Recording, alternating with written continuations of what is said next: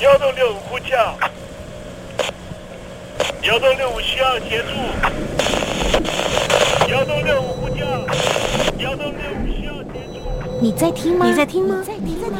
你在你在听吗？人生如航行，去与返，载满多少故事？你要睡上下铺吗？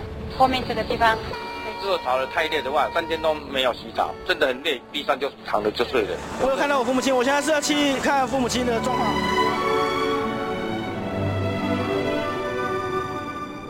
聆听故事湾，让每个故事找到属于自己的码头。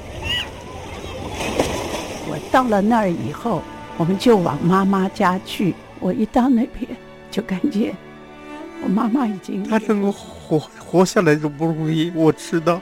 他没他没跟我讲，我也不敢问，好好苦。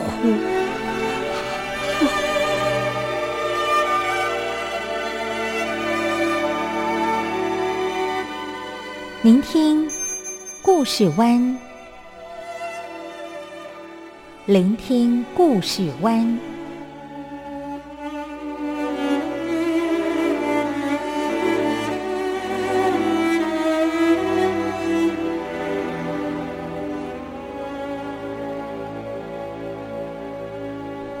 故事总有一个停泊的港湾。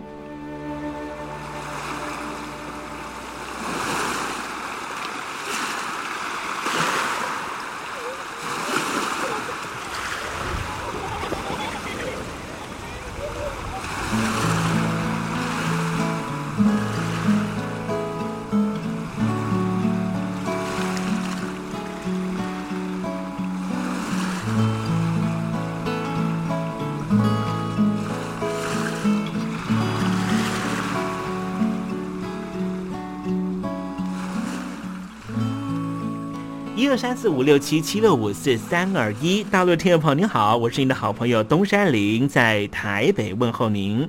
正在为您进行的栏目就是聆听故事湾，一二三四五六七七六五四三二一，全年无休，每天在空中为您服务。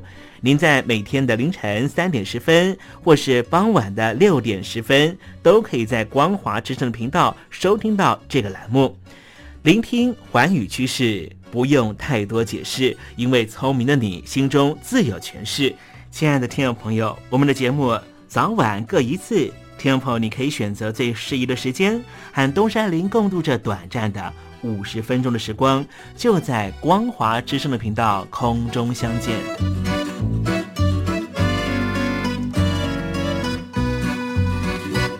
听众朋友，收听、聆听故事湾东山林的节目，到底能够听到什么样的内容呢？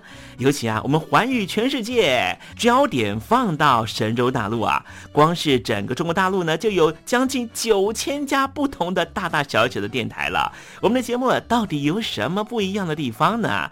嗯，让东山林自吹自擂一下吧啊。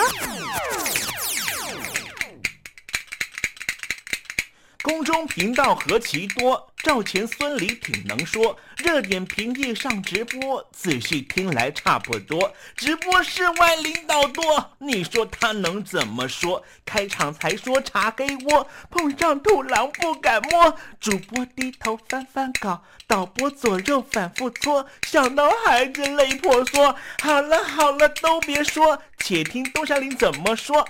东山林不是红太狼，也不是那喜羊羊，亲亲海上一叶舟，才能自在自在说。客官呐、你拉把椅子随便坐，袒胸露背床上卧，怎么自在怎么做，就当这是自己家，自己家。睁大眼睛，show time！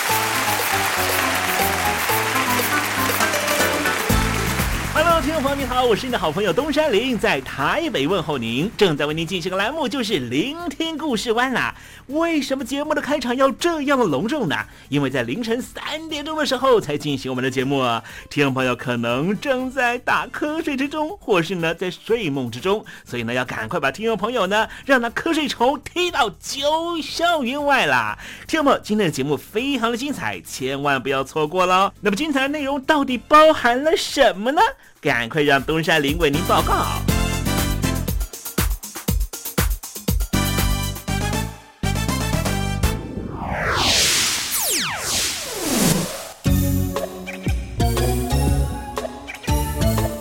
星期二，星期二，猴子肚子饿。白俄罗斯是东欧的一个很重要的国家啊，它在左边有个国家叫做波兰，上面的国家叫做立陶宛，那么右边的国家呢就是俄罗斯了。我们过去在节目里面曾经介绍过哈，莫斯科当局呢所推崇的外交政策就是呢，希望在大国之间，哎，这个养一些小的国家，而这些小的国家希望都能够呢对俄罗斯啊，这莫斯科当局呢采取了非常友善的态度。比方说呢，这个呃，俄罗斯的之前的这个苏联苏维埃共和国哈解体之后呢，有很多的国家呢都转向民主化了，而转向民主化之后，就很明显的直接和莫斯科当局呢切除了关系。比方说波兰就是这样。那波兰呢，在这个莫斯科之间呢，这个国家今天我们所讲的白俄罗斯了啊。就是因为如此呢，所以俄罗斯当局要把这个白俄罗斯呢紧紧的握在手上，像是呃他们的总统啊，你相信吗？已经在任啊四次，而且呢是长达了二十六年。这个总统呢叫做卢卡申科，去年在大选的时候，据说他是拿到了百分之八十的选票。可是他是怎么样拿到这百分之八十的选票呢？他把敌对的对手呢囚禁起来，敌对的对手呢派出他的老婆呢戴夫出征，结果呢这个呃白俄罗斯的总统呢把这个戴夫出征的这个太太呢也是呢重重包围和软禁啊。也因此，从去年开始呢，白俄罗斯呢就开始有很多人走上街头抗议啊，希望呢国家能够有不一样的气氛跟翻转了。待会我们在实这个你懂的环节里面，我们就来谈谈白俄罗斯。白俄罗斯跟莫斯科当局其实呢是属于不一样的文化，但是呢，就是在现任总统因为倾向莫斯科当局的关系，所以他压抑了本土文化这样的事情。其实是非常残忍的，因为让自己的国民没办法用母语来讲话，没办法拥抱自己的文化，那么这个国家难道不能够称为叫做附属的藩属国吗？待会在时政你懂的环节里面再跟听众朋友详尽的介绍啊。那么今天节目的下面阶段要为您进行的环节就是电台推荐好声音喽。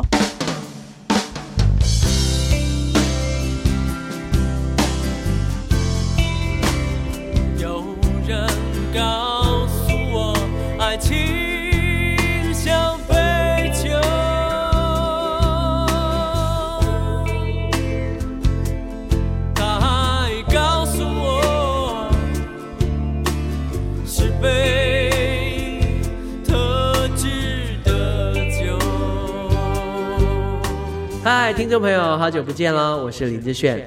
葡萄熟了才能酿酒，心成熟了才懂得爱。希望你会喜欢我的收听歌，也邀请您收听东山林的节目。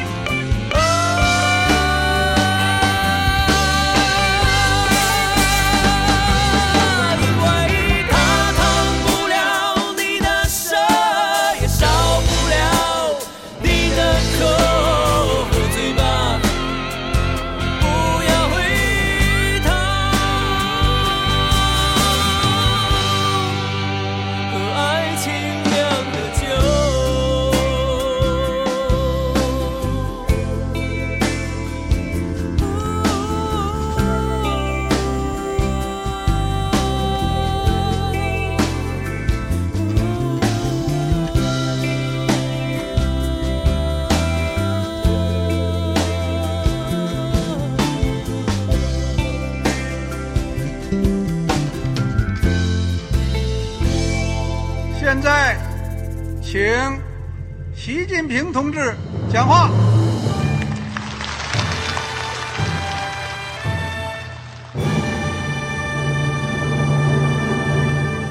中国梦必须紧紧依靠人民来实现。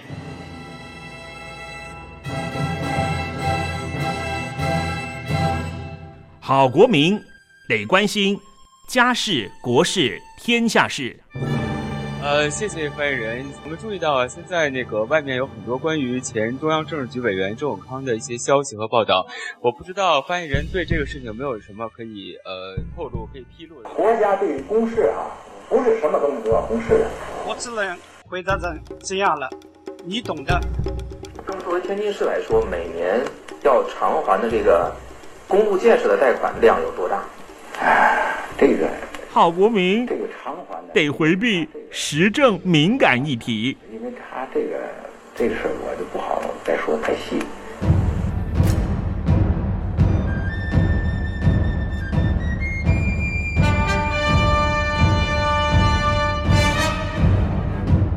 我们要坚持人民当家作主，坚持人民主体地位。任何官方不宜说太细，期望您体谅的话题，尽在时政，你懂的。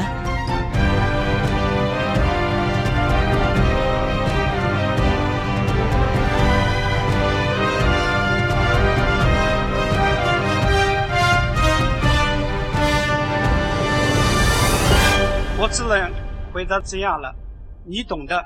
那些官方无法为您说太细的事情，就让东山林为您详细的说明白。天婆早上好，晚上好，正在为您进行的栏目就是聆听故事湾。此刻为您进行的环节就是时政，你懂的，一同关心焦点话题。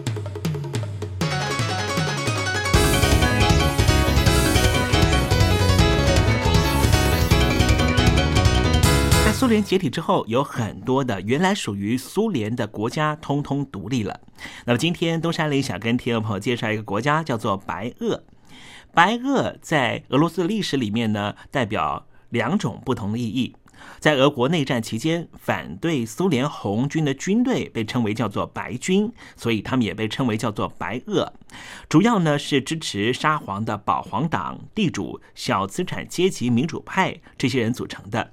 最终，白军在交战的时候败给了红军，白军中许多的将领就被当成政敌被处决了，而不少成员流亡到海外，主要是到了法国、德国和中国大陆。而这一群白俄人有很多人呐、就是逃到了民国初年时候的上海。逃到上海之后呢，这一群白俄的妇女朋友投身于娱乐业和舞蹈业。当时上海的城市指南经常强调上海这座城市的异国情调。当然，俄国的东正教也构成了上海俄国侨民生活的重要一部分。在一九三零年代，他们还在法国租界区修建了两座非常美丽的东正教的教堂，一座叫做圣母大堂，另外一座叫做圣尼古拉斯堂。这建筑物呢，保留至今。东欧和中欧的浓菜汤、罗宋汤，现在已经是所有的餐厅，尤其是西餐厅都会准备的一种汤品。你知道吗？罗宋汤就是在那个时候由白俄的朋友带到了上海的。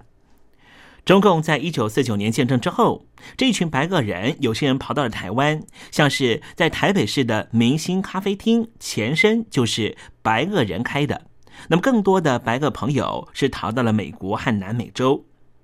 刚才东山林介绍的只是政治上的白俄人，在种族上面也有一种人叫做白俄人，他们主要是居住在白俄罗斯的东斯拉夫人的一部分，将近有一千万人。不过，一直到了一九九一年苏联解体，白俄罗斯才真正的独立成为一个国家。那也不过是二十多年前的事情。然而，在这二十多年以内，整个国家却只有一任总统。在白俄罗斯实施高压统治的白俄总统叫做卢卡申科，突然是以白俄罗斯语发表公开的演说，是跌破了众人眼镜。为什么呢？东山林就要跟听众朋友介绍这一位啊，素来以亲俄闻名，并且把白俄文化边缘处理，永远是以俄罗斯语发表公开谈话的总统，突然之间转用很深色的言语进行发言，是令人吃惊的。他的动机也是众说纷纭。多年前在就职的时候，卢卡申科曾经说过，讲那些白俄话的人呐，除了讲白俄语之外，什么都不会做。因为白俄语根本没办法表达任何高尚的事物。听众朋友，你看看，这就是白俄罗斯文化族群排挤其他少数族群的现实。但事实上如此吗？我们看看白俄罗斯的每天饮食，白俄菜和立陶宛以及波兰菜其实是比较相像的。比如说，在甜菜冷汤里面放颗水煮蛋，淋些酸奶，随处可见。虽然确实白俄罗斯的文化，尤其是饮食的食谱也受到了苏联的影响，但是俄国菜难吃反而成为白俄人当地的消遣话题。比方说，有一种鲁诺小蛋糕叫做希洛克，换到俄罗斯之后就变得非常甜腻，这是让白俄人非常不能接受的。而白俄人和俄罗斯人人情温暖度也不一样，也许是因为白俄人就封闭。外来的旅客比较少，所以还保有非常淳朴、诚恳和热情的特质。白俄的历史是非常特殊的。从一九一九年，波兰和苏联发生战争，苏联占领了白俄，成立了白俄俄罗斯苏维埃社会主义共和国之后，本土的语言就渐渐的被俄国化所取代。算一算，纵使一九一九年是一岁的婴儿的那一辈，现在也已经九十五岁了。这个年龄以下的人根本不可能精通白俄语。东山林啊，有个朋友已经移民到东欧的捷克，他非常喜欢去探寻那些前苏联国家。他就跟我说啊，他到白俄的经验。他说，有一天呢，他随口道谢，用俄罗斯的话说谢谢，就是斯巴斯巴。可是呢，让他非常意外的是，他被当地的大叔给纠正了。他说：“你在白俄罗斯应该说扎库耶，扎库耶就是白俄话的谢谢。”他很惊讶，抬头看才知道，原来啊，最近这几年，这个国度，尤其是白俄的首都明斯克，全首都的人都在热切学习自己已经遗忘的语言，而且那一股剧烈和寻根的渴望让他非常难忘。接触了更多的当地人，他才发现这些年啊。译文圈的人士比较有语言的自觉感，本土意识的萌芽，极大部分都是奠基于对于红色力量的不信任。想要表达真相，却长期面临当政者的威胁，动辄就关在牢里，或是禁绝出版，亦或是直接驱逐出境。这流亡海外的感觉真是不太好。也因为这些原因，所以呢，受困于异地的人们对于家乡和根源的感受是非常深的。可是吊诡的是。我们仍旧必须以白俄罗斯称呼这个国家，在信箱里面输入的 Belarusia 底下会出现一条波浪红线，必须改打为 “Belarus” 才能够符合系统的正规。听众朋友，如果你有去搜寻维基百科的话，你会看到非常牵强附会的说法，说 Belarusia 指的是白色的螺丝，所以等于白色的俄罗斯。不知道这到底是什么样的逻辑？明明 Rus 就是 R U S 这三个字，指的就是一只到现在来说来源争议纷纷的种族，它的范围应该是横跨于东斯拉夫，并不是全然指涉的是俄罗斯。有一名白俄的作家就说，人们开始重新学习白俄罗斯语，其实是这几年的事情。即便是已经成为畅销书的作家，但是他说，他即便是深谙文字，可是对于白俄罗斯语仍旧是只懂得皮毛。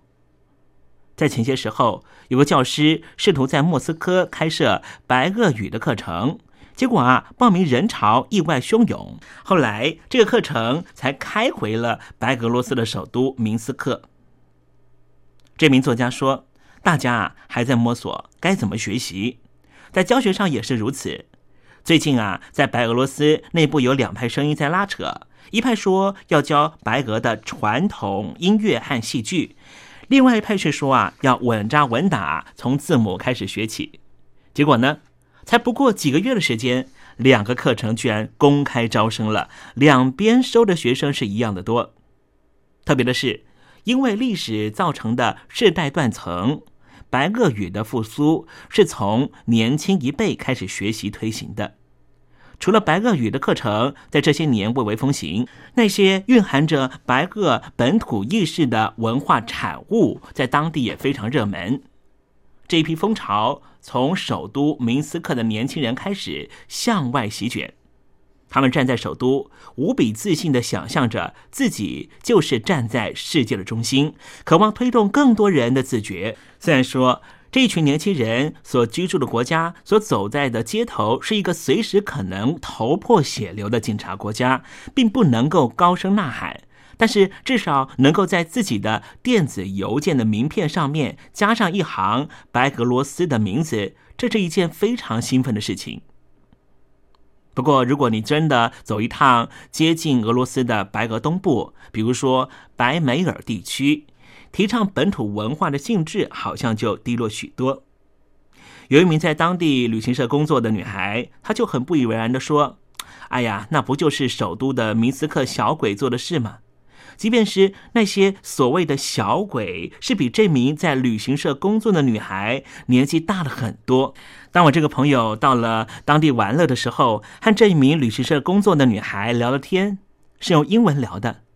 他问了问这女孩：“你会不会说白俄罗斯话呀？”这女孩说：“她根本不会说。”然而，她的英文却是非常流利。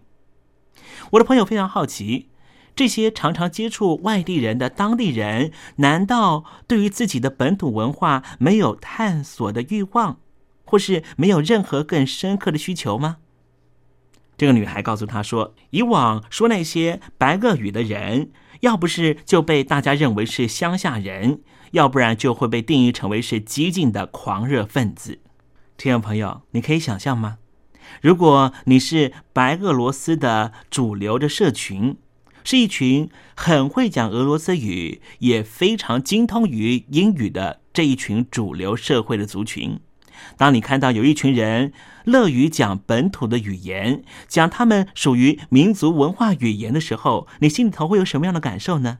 你会觉得这一群人是无可救药的国族主义者吗？还是你会感慨，在一个高压统治、思想钳制的国度里，原来讲自己的语言也会被定义成为狂热分子？这样的定义和认定。是这样的薄弱，也不过就是说出了自己的母语白俄罗斯语，刹那之间好像亮出了一道剑光，把你我切割成两个不同的世界。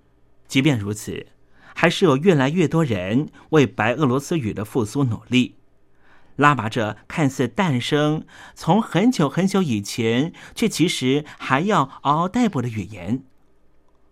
无论如何。这群为了复苏白俄文化的年轻朋友，亦或是年老朋友，他们已经开始为此感到骄傲了。我想，短期之内，这群朋友势必会非常孤单，因为家里头的长辈是在前苏联时期时空背景下成长的，比他们更没有任何机会手染于自己的母语本土的语言，甚至怀疑他们为什么要这样的偏激又激进呢？而在现在的时代，他们必须透过与外界的接触和同才切磋语言。这一群希望能够复苏白俄文化的朋友，唯一的寄望就是尝试着和上一代继续沟通，或是努力使自己的语言库更为强壮，才能够准备好把更好的文化教育、语言教育传给下一代。语言是什么呢？语言也不过就是一个沟通的工具。东山林认为，并没有所谓的你讲哪一种话，你使用哪一种语言，就代表你是比较高级，或是你是一个比较属于高层社会的人。比方说普通话。东山林常常去中国大陆玩乐，碰到很多的朋友。这些朋友一听到说东山林来自于福建的漳州。就觉得为什么我的普通话说的这样的好？从他们眼光里面，我看到了一种新鲜的表情。当我继续的细问下去之后，他们才说，原来在中国大陆普通话是需要进行检测的。但是我反问这一群我大陆的朋友，我说，虽然说你们的普通话没有经过检测，可是我们沟通的时候，难道有障碍吗？国父孙中山先生创立了中华民国的时候，他就说五族共和。什么叫做五族共和呢？就是五个不同的大民族现在都归属于中华民国的政体里面，强调的是和。而不是共，为什么强调的是和而不是共呢？强调的是我们是一起在一个社群里面成长茁壮的，并不存在于，比方说汉民族就比较高贵，其他民族就比较低下。所以，我们不一定要共，但是我们可以在同样的领域里面共享一样的价值观，那就是。我们相信，我们是生命的共同体。我们在一起，并不存在于我们一定要用同样的语言，只要能够沟通就可以。我们还是可以拥有各自的文化、各自的语言、各自的宗教信仰，或是不同的政治主张。屡次批评政府而被驱逐出境的白俄罗斯的作家斯维拉纳。他后来获得了法国总统颁赠了法兰西艺术文化勋章。他说：“我们还活在后苏联时代，白俄罗斯尤其如此。也许我们仍旧没办法回顾身后的距离。还好，这毕竟还不是个结局，很多现象仍旧值得期待。”就像在前一阵子，有一名白俄罗斯的女孩，借由诉说着对于母国的爱，而获得了俄罗斯俄语奥林匹亚竞赛的冠军。从那开始，有很多的白俄罗斯的朋友就在电子邮件里面多加了一串白俄罗斯的名字，并且在下面写道：“一起来当白俄罗斯人吧，来认识我们的歌，来读我们的诗。”来认识我们的根吧。现在换你了，是个时候了。我们一同写下属于白俄罗斯的历史。一个被隐藏的民族慢慢苏醒，伸伸懒腰，似乎要开始吐露百年孤寂的心声了。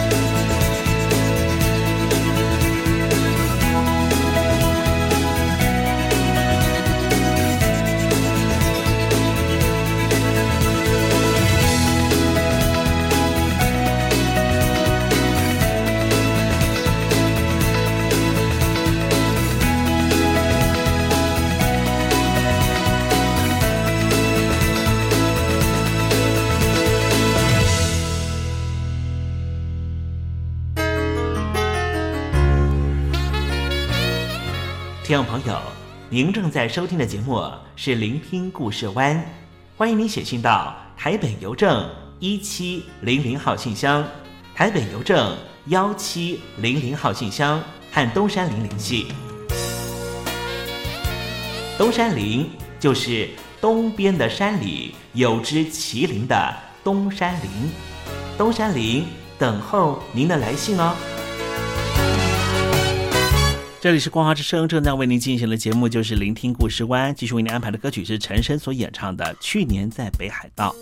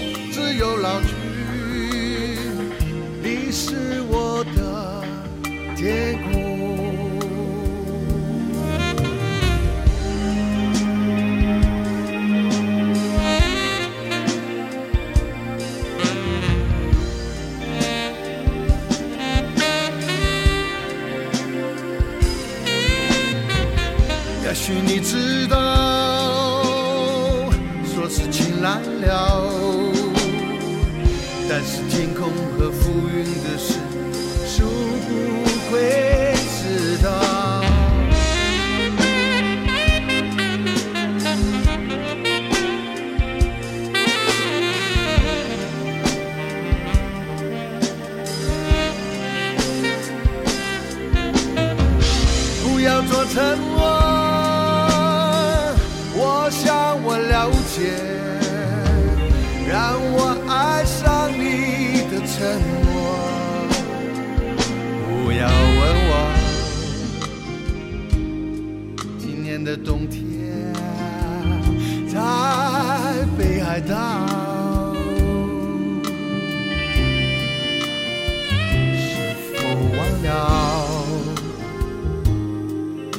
太老了你会在哪里？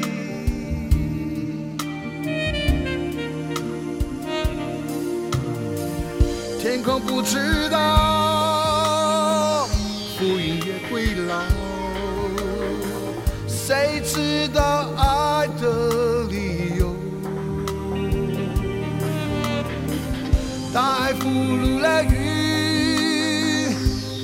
从没问过，雨是否会。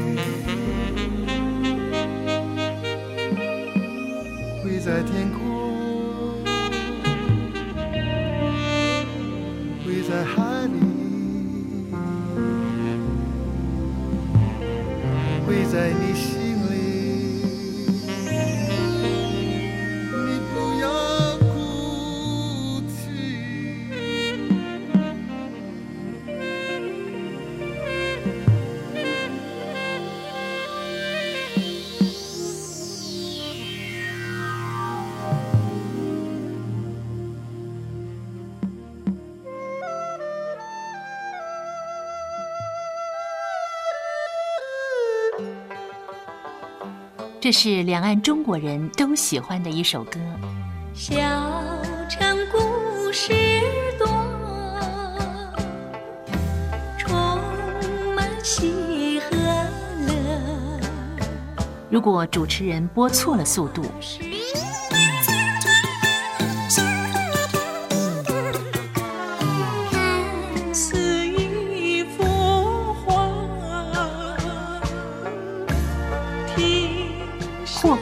或慢的走调歌曲，都不是听众喜欢的。人生境界真善美，这一包括。两岸和谐关系也得循序渐进，快慢相宜。小城故事真不错，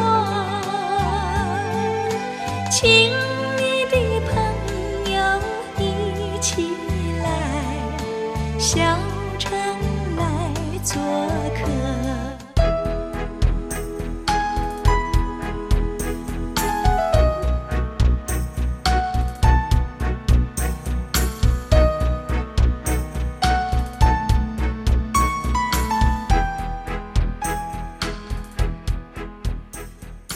活中少不了知性的真，生活中少不了理性的善，生活中也少不了感性的美。光华之声，永远陪伴您，生活在真善美的世界。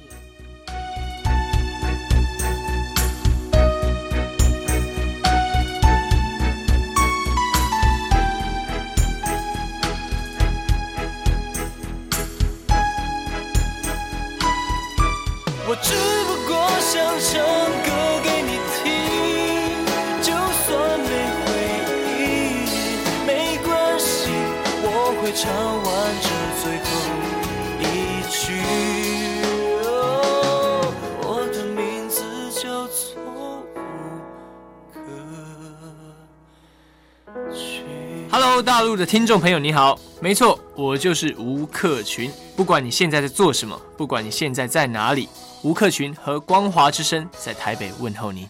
我只不过想唱歌给你听，用尽我全力，一首歌。这里是光华之声。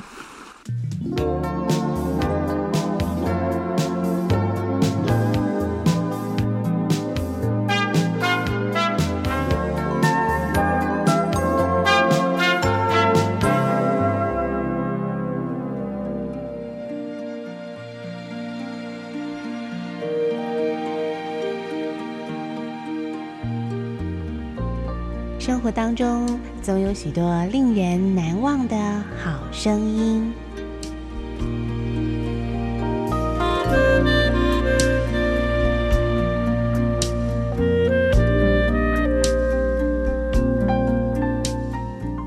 电台真心推荐，只想给你最好听的好声音。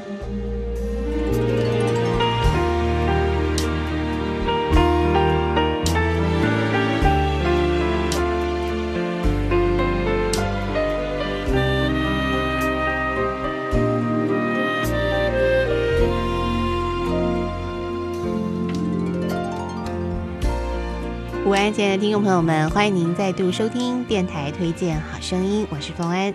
在今天节目当中呢，要为您推荐的专辑是一张集合了来自全球十二个地区的爱情歌谣，它的专辑名称是《Around the World 爱情歌》。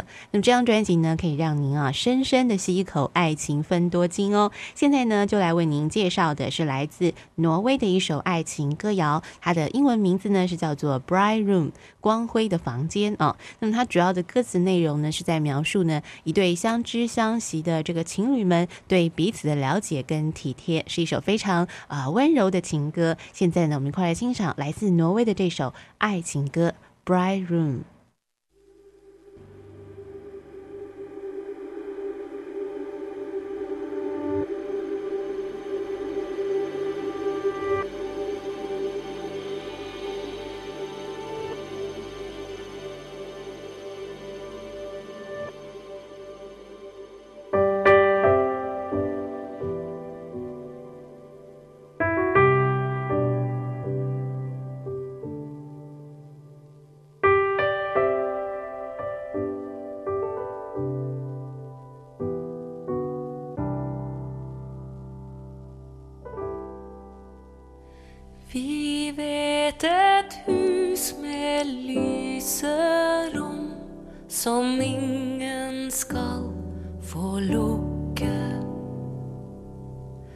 Minnets rom er fylt av lys som ingen sorg kan slukke.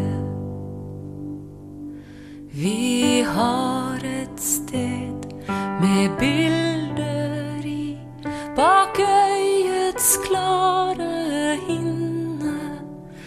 I hjernen og i hjertets vev,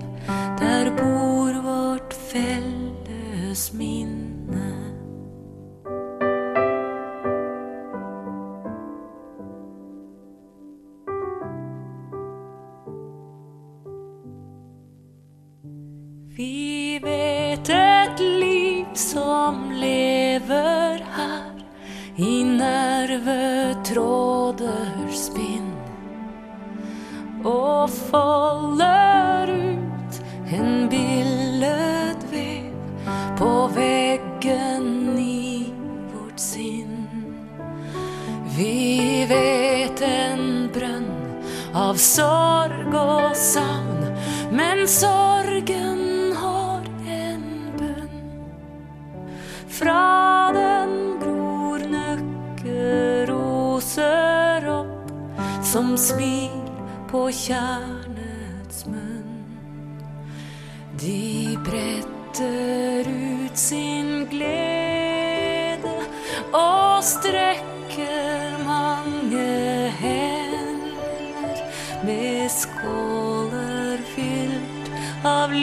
saw.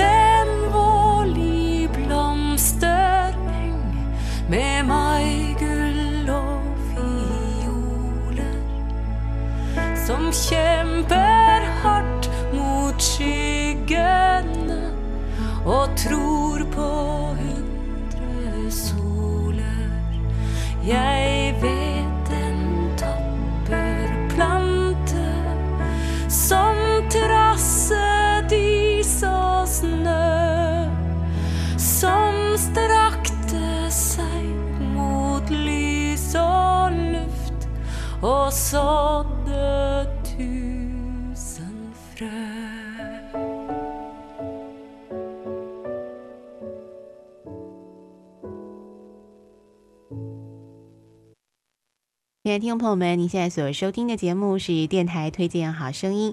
今天要为您推荐这张专辑呢，就是《Around the World 爱情歌》。这张专辑当中呢，收录了有全球十二个地区不同的爱情歌谣哦。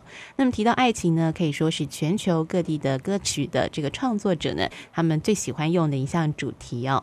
那么虽然各地的这个爱情的这个表达的方式啦，这个深浅浓度啊，可能都不尽相同，但是呢，全球啊，这个人类呢，对于爱情的追求那种渴望呢？我想是这个人同此心，心同此理了哦。那么大家都是非常向往爱情的那份美好哦。那么接下来呢，再为您介绍这首。爱情歌谣呢是来自北美的一首歌，它的歌名叫做《In Love》。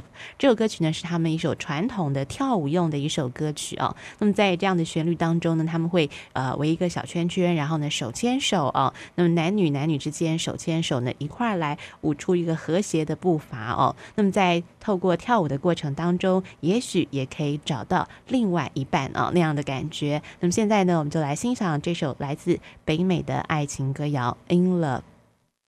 喂呀嘿，喂呀喂呀嘿，喂呀喂呀嘿，喂呀喂呀嘿，咕呀呀嘿，咕呀哈喂哟嘿呀，喂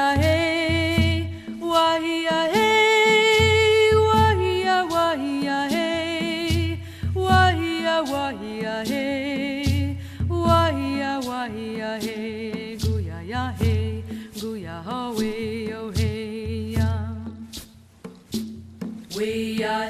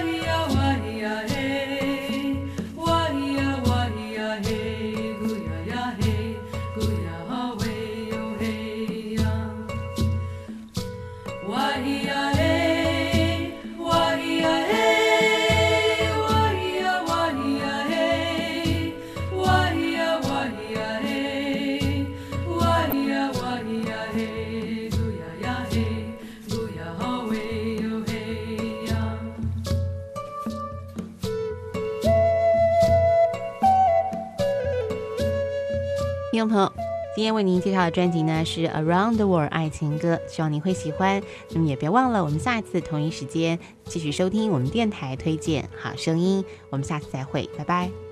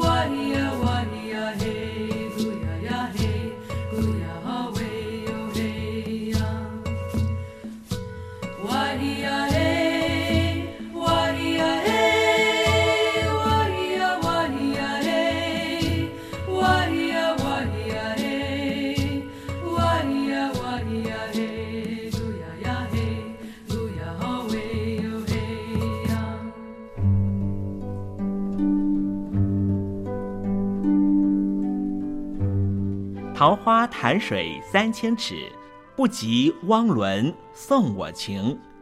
听众朋友，大诗人李白告老还乡，云游四海，从繁华的长安城到安徽乡间的桃花潭。这首送给相见恨晚的朋友汪伦的诗，用词非常淳朴，但是情意深厚。东山林也狗尾续貂一下。台北城杜鹃盛开，不及听友一封短讯，写信给我吧。台北邮政幺七零零号信箱，台北邮政一七零零号信箱。我是东山林，东边的山里有只麒麟的东山林。祝您一切安好，明天再会。